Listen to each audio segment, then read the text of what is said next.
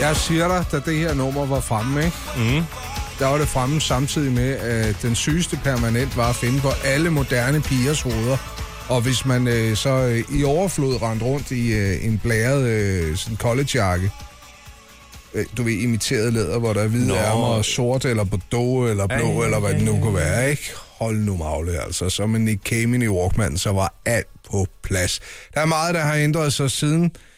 Verden er blevet et sværere sted at leve, synes jeg det.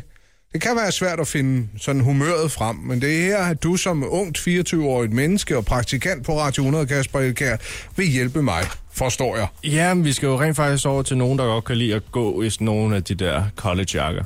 Fordi øh, på UC Berkeley, et universitet i USA, der har de øh, et øh, videnskabscenter tilegnet glæde.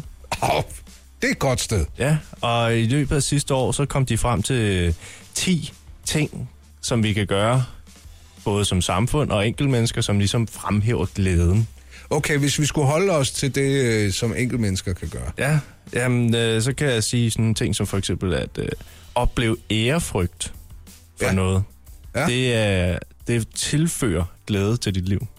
Fordi at, øh, det er en fantastisk oplevelse, man, op, man får ved at opleve det. Ikke? Altså, ja. Jeg ved ikke lige, hvor præcis du skal finde den anden. Altså, min ærefrygt, sådan peak sidste år, det var nok, da Carsten Bavn og jeg, vi øh, fik Helle Thorning til at tage en selfie af os. Altså, ja. hvor hun var i midten. Ja, ja. Det var sgu ret vildt. Det, Lars Løkke, han svedte meget, da han var på besøg. Jamen, blev du glad af det? Ikke Lars Løkke.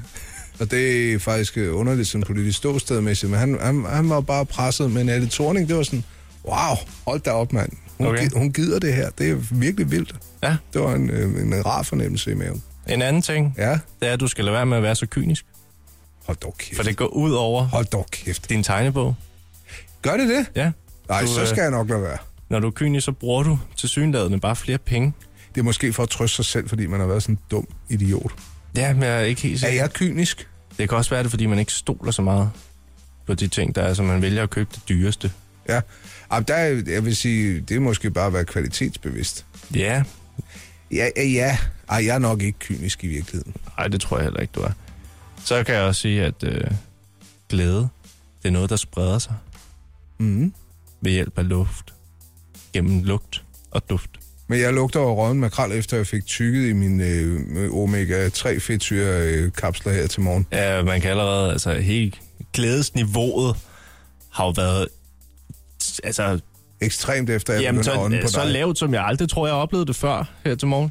Er det det? Ja, fordi du virker også bare sådan helt, du sidder helt væk over. Jeg prøver at holde god afstand, ikke? Der er slet ikke nogen... Øh...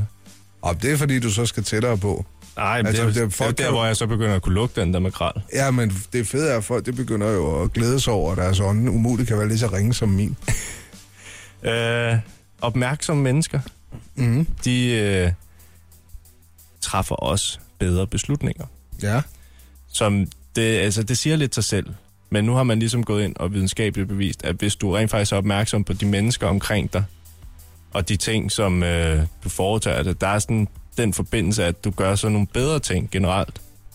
Som andre så også, hvis de er opmærksomme, oplever, og så får det ligesom sådan en, øh, hvad hedder det, effekt af, at alle gør det egentlig bedre for hinanden.